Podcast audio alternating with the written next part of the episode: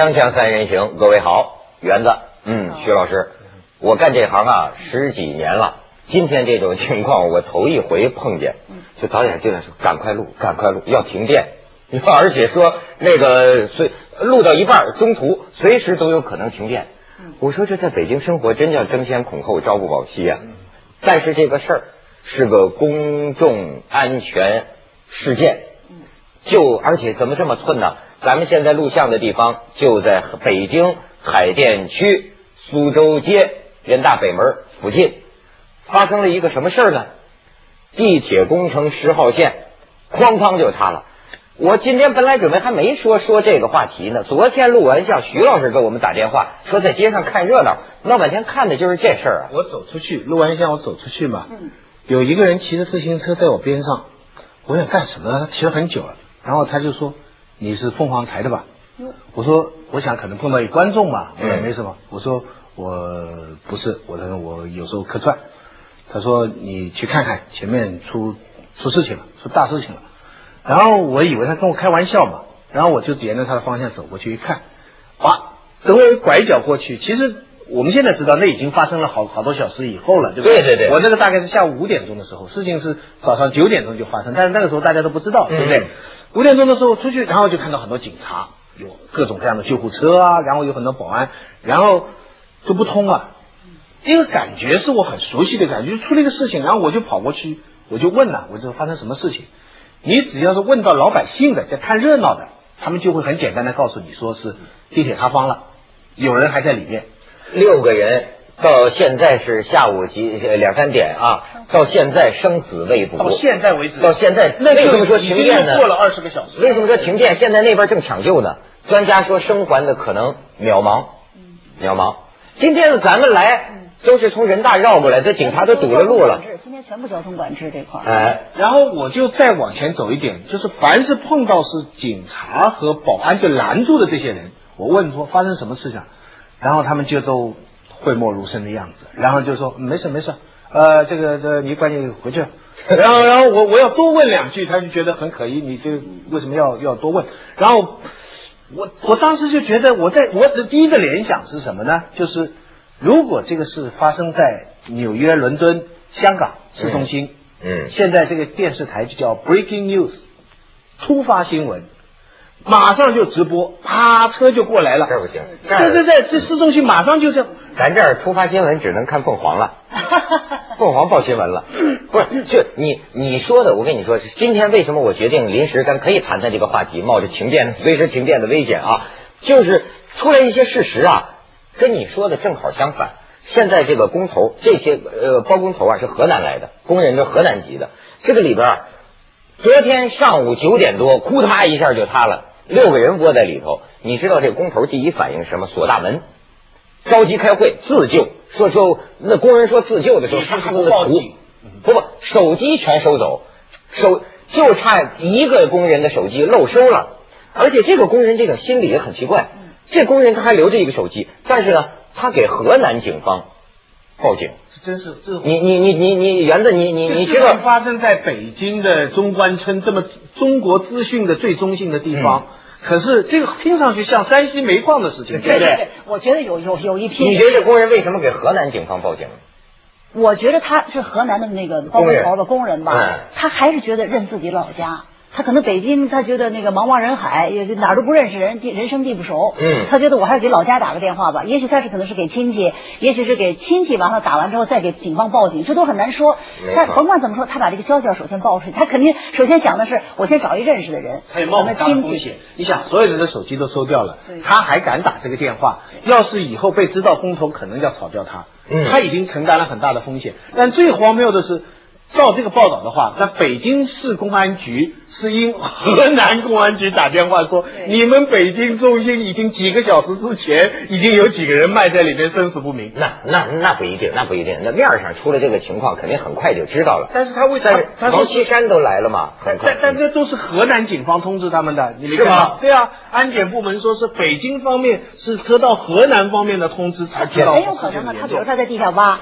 他顶多就是工地上这些人可能知道。他不是说自救吗？你不是刚才他不往上报，一波自救。哎呀，这个跟我报道过的那些矿难呢太像了。怎么在北京也？咱就咱旁边，这一方面是自救，然后工头忙活着跟受害者家属已经开始谈了，说多少钱都行，消息绝对不能泄露，他怕他他他他怕泄露。你你你有没有发现这两件事情里边的同构关系？嗯，就是我们很清醒的看到这个河南工头这样做是一个荒唐的，但是他的动机就是想把想把事情变小，不要造成大的影响。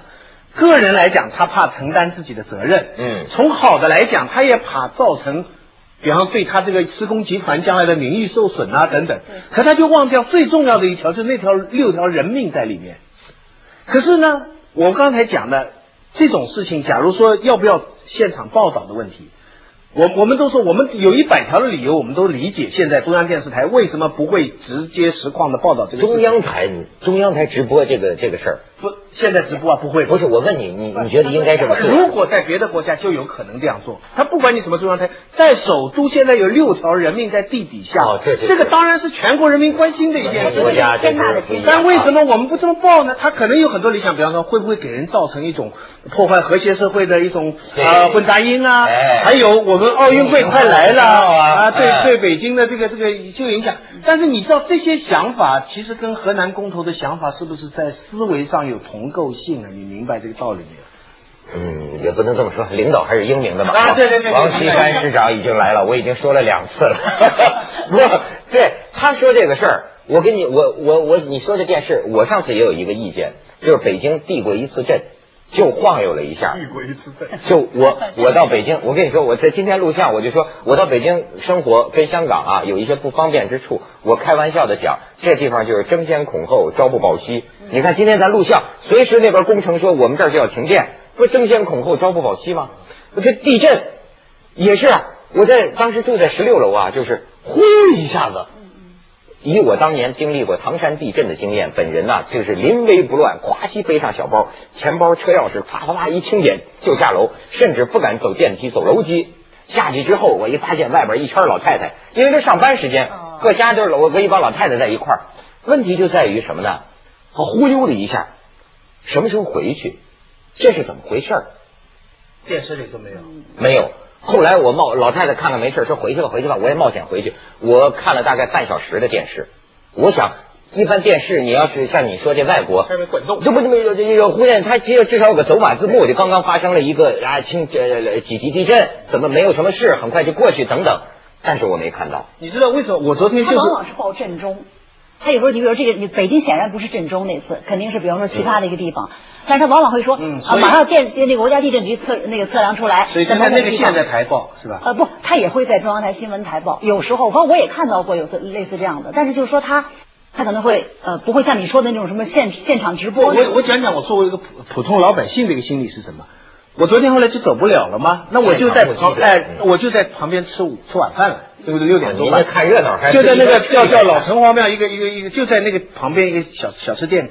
嗯，我在吃东西的时候呢，那店里的人呢就在说了，那个营业员就在说，就在说前面你看看那么多警车、警察什么什么，我们看电视吧。所以他们就打开电视了。可是电视呢，Twins 啊，刘德华啊，张学友啊，然后是电视剧啊，什么都没有。就在那一瞬间，我感到了一种说不出来的一种失望跟。我现在理解为什么九幺幺那个时候凤凰台这么受欢迎，你明白没有？啊，就是说世界上有一件事情在发生，嗯，可是你这个电视你不提供。我昨天的情况是我眼睛看到这个事情在发生，可电视里都在唱歌，滚动也没用。不要说 breaking news，所以啊，这你你你作为一个做传媒的人，你应不应该就是有所反省，在这种时候？传媒他能做得了自个儿的主吗？这个是更咱们一般直播是，比如说那个呃神舟几号登天了，什么叫登珠穆朗玛峰了这一类的事，他可以。现在有六条人命在下面，跟现在他报道的非常激动，就非常戏剧性啊。就是说现在的抢救工作碰到巨大的困难，因为它是北京，它不是在一个煤矿里，它不能到处挖，嗯，随便就是很多电缆啊、地道啊，有很多。为什么我们会停电？就是道理。对，所以它不能乱挖，但是又有人命在那里。你是一个城市的安定，包包括旁边居民流的安危。你是考虑这些因素呢，还是你是救人？这个其实是有很大的新闻点的。我跟你讲，你讲美国新闻，我这个事件让我想起两件事，我学新闻史的时候学过，印象深刻。一件事是呢，美国新闻选择的呃一个标准。有本小说，好像是阿瑟黑利写的，叫《晚间新闻》，里边讲说我们这个新闻节目制作三条标准：一，世界是否安全；二，我和我的家人是否安全。你像这儿，咱附近这塌方了，世界不安全了。我和我的家人呃，这个是否呃不安全了？因为我们会影响我们走路嘛，对吧？然后到第三条，除此之外还有什么有趣的事情？那您看到这电视呢，就是说把这第三条当了第一条，把这第一条排到不知哪儿去了。本末倒置。还有一件事儿，为什么我说媒体你做不做得了自己的主还是个问题？不是说中国的新闻人都是傻子，我们不懂。那这有个电影，我们的一个偶像了，叫爱德华·莫罗，当年这个美国的新闻主播跟这个这个麦卡锡主义做斗争，你知道吗？当年出现过那样的事情，他抨击麦卡锡主义的节目。哥伦比亚广播公司的董事会老板不让播，摁住不让播。但是爱德华·莫罗和他的制片人自己花钱在《纽约时报》上登广告，为自己这个节目登广告。何以能够如此呢？因为美国有一件事儿叫做编辑独立权，你知道吗？就是说，你是你商业公司的你老板，甚至你都不能太过分的去干预新闻部本身按照新闻原则的这个报道独立权。你想想，这这怎么比呢？咱们是远远没有达达到这种这种这种程度，但是已经好很多了。我们一直在进步。今天我们现在能在讲这个，对对对对。王岐山市市长已已经到现场了。锵锵三人行，广告之后见。原来你知道我刚才为什么问你就这个工人，这个没给漏收手机的，为什么给河南警方打电话报警？你知道，可能我也是瞎理解啊。我一想就想起很多啊，当年我报道那种就是民工讨薪。怎么就杀了包工头呢？不，这种事儿嘛。实际上你要想到，咱们不一样。一个从农村来的人，他来到一个大都市。当然后来你说，啊，咱们有这个劳动监察大队啊，有这个什么这个局啊那个局啊，有有律师啊，有有援助机构，你为什么不去找啊？你要知道，一个农民他到这儿来打工，在地底下给你挖坑，但他对于你这个大都市啊，那是完全捞不着北。你知道为什么他是？哎呀，出事了。他哪想到什么北京公安局？北京公安局的门朝哪开啊？他想河南老家给河南警方报警。你明白他这种他这种心理？他在北京挖洞，还生活在河南。啊，对，对对对，在北京挖洞，河南积粮。他们在这挣点，对，他在这挣点钱，回去盖房子，娶媳妇儿，是这种思路。对，所以我觉得这种像这种就是生活在这种底层啊，民工这个阶层，实际上他们就是所谓的弱势群体，他们很多自己做不了自己的主，包括那些矿难。咱们前以前老看到那些矿难报道，那些好多，我看前两天好像又有一个什么地方又是矿难。他这种事情，我你看我们有时候经常给人演出什么，这是按那个这个这个那个什么安安全安全生产啊，我们要提倡这个什么一个主题。结果过两天就看到电视上报道，这种事你不知道算是天灾还是人祸。我知道那些人也不愿意发生这样的事情，这些工头更不愿意发生这样的事情。当这些事情出现的时候，他们也是捂着盖着不让报道啊什么。他首先肯定是考虑到。他自己这个这个这个矿就给封了，哎，封了，挣不了钱了，对，是没准他坐牢呢。对啊，你这就是哎，挺巧的。我好像在南方周末，如果我没记错的话啊，最近在葫芦岛也发生了一个塌陷。咱们中国到处塌方了，六个人是煤煤矿，这煤矿底下不挖煤吗？上面不堆着吗？那个就是当地的村民太穷了，取取暖怎么办呢？就捡那个含煤量很低的那个叫煤矸石啊，捡。现在的专家说，呃，有有人说这是煤矿底下挖坏了，呃，什么安全生产之类的，也有人说是纯粹的地质问题，不知道。但是这个村民们，你想六个人死了，也好像也是六个，就这这这前年扑通一个漏斗形的塌陷，那个也是啊。北京前一阵那个国贸旁边，那是最繁华的地带啊，辅路一个大坑，也不是那个直径多少米的那个，然后就往里面填水泥，嗯，这都报道了，填了大概七十吨不知道八十吨的水泥，填下去了，平了。没过一天两天，呼，他又下去了，水泥又塌下去了。但其实这些都是偶然事件，因为我们现在放凑在一起说，好像好像很多灾难一样。其实这些事情其实都是偶然事件。我觉得你刚才讲那个事情，就是我们有句老话怎么说的？灰灰机记忆，讳疾忌医，其实就是这么回事。就是其实呃，你把我们国家或者是把一个社会看作是一个人的话，就是因为身上有个地方有了痛了，有了病了。可是你觉得这个痛病如果说是牵涉到你的荣辱的话，你就不去看。嗯，其实就是这么个道理。其实你看了以后，你仔细想。中国最近几年来，各种灾难报道比以前多多了，多多了。可是政府的名望是上升了，是社会的在世界上的地位是提高了。非典那事儿就是嘛，胡文新政一下子多有名了！你你你你，我我我呃，春晚的时候我看了有个节目，不是一群小孩出来朗诵吗？嗯嗯，他开始朗诵第一段的时候啊，我我这一看，我在想，哇，现在的审查部门真是很开放了，大年三十啊。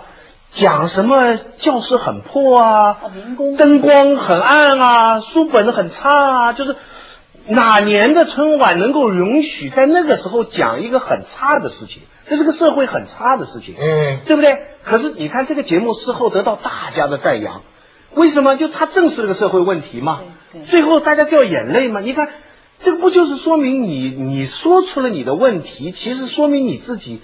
有信心，整体的人来说，也就我我有了病了，我就算一个手不行了，我也可以去看医生，对不对？就是承认现实不完美，现实本来不完美，你还捂着盖着。而且很多事情，谁的责任就是谁的责任，不要全部捅下去。你功劳呢，也不要全部拿下来。但是你责任，很多灾难，国外很多灾难，有时候你你你觉得他们出一个事情哈，花很多人去抢救，抢救的人死掉了五六个，最后救回来一个人。我有时候常常想，他们这是什么原则呢？他的原则是我们不管死多少人，我一定要抢救，我不抢救这是错。所以我救到一个，他还像英雄一样。所以他背后是个像这种事情，塌方你不管前面出了多少问题，你现在六个人，你中间哪怕能。我不知道了，能抢救当然最好都抢救到，但哪怕是救到一个，这就是全国人民会感到欣慰，一个多大的鼓舞！你就是这把大门锁了，不准工人出去，把手机收掉，这个消息才叫昨天上午九点出的事儿嘛，到下午六点才有一两个工人跑出来。你想想，对，太恶劣了，这个。你这我就说这行为本身就够就够判的，我觉得真是。而且你这这这中中国这情况现在都已经到了什么你想象不到的程度，不是说一监督政府那么简单。我跟你讲，前几年那山西是发生什么发生矿难的时候，你知道吗？大批第一时间得到消息、第赶到第一线的记者是什么人？是假记者。后来知道全是假记者。我第一时间得到消息，夸我冒充，我冒充我是记者，给钱吧，要不给不给钱我报你啊。所以就发生过那个打打死赚钱去的，没错。现在已经成行成市了，那么多假新闻通讯社、假记者。你知道前发生的事儿，就是在煤矿那儿，那个恶恶工头、恶霸什么的矿矿头打死记者。对。但是呢，最后抓住他之后，他交代说，在这波记者来之前呢，我已经接待了八波记者了。这八波记者就是说，哪里有矿难就往哪里去，比我们真记者还敏感。歘去了之后谈钱嘛，多少钱？要不然就给你曝光，因为他已经形成这么一个黑洞。这这香港的电视台是这个门口的广告怎么写？他那个宣传车就哪里有事，我们这个新闻就在哪里。对他们假期哪里有事，哪里有灾难，我们就在哪里收钱。你的社会发展因为前两年是去年还是前年，美国有一个矿难。哎呦，当时我记得印象特别深，就所有的报道都是有关，就是美国的媒体都是关注他们，然后就很多老百姓，就不相干的老百姓。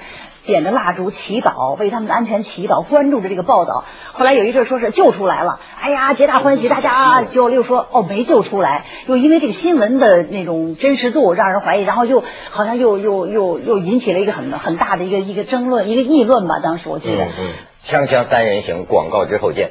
机械录像，今天这节目可以叫新闻现场，就在我们旁边嘛，正在抢救呢，六条人命生死未卜嘛，刚刚传过来新闻说是。工头抓起来一个，啊，还有，update，还有这个这个马上及时补充的最新的消息。不，我在想这个事情啊，这个关键是什么？还是多元跟一人的问题。如果这些事情是一个人管的，就是说，比方说这个挖矿队是我的下面的人，嗯，电视台也是我负责管理的，市政的安全周围的楼都是我管的话，我就要在这里边做平衡。嗯，你明白没有？所以这个责任真的就是很大，就是说，比如说这个挖矿我有责任吧，这个出事情我有责任，但是周围的这些人保怎么使他们安定也有我的责任吧，所以我就希望他把这个事情弄得弄得小一点吧。嗯，所以一个人来做这个决定，你见的就是王岐山，你也怕，你你再做高的人你也怕，你不知道怎么办，你知道人家的规矩是怎么做的，他就知道一个人有弱点，他就搞多元，他多元什么？电视台去不是为了救人呐，电视台去是为了收视率啊。八车开到那个地方，就是为了他的收视，收视率后面都是钱呐。哪一家电视厅去晚了，老板就拼命骂了。你们到底还是为了收钱吗？对就是他们他们去，但是他客观上起到一个效果，他使得你的主管方面不能隐瞒这个事情了。哎，所以警察还没抓到凶犯呢，上面电视台在采访，有时候甚至干扰警察抓到这个罪犯。是是是，罪犯不是通过电视知道警察现在在哪里了吗？很多事情，所以美国都讲出来说，你这些人你不能乱报道，你报道了以后，使得要伤及无辜了。可是电视台拼命一样，为什么？就是多方的利益，这就是看不见制衡。制衡，你说这太重要。我跟你说，你这制衡，你发没有？就同样塌陷，这不光咱大陆塌陷啊，台湾也塌了嘛。就是那个高雄，你记得吗？捷运那个那个地铁工程一样的，就而且高雄那个塌的比咱北京猛，咕咚一下塌塌塌下一大块。过两天，扑通一下，这市里成了地道战了，突突他。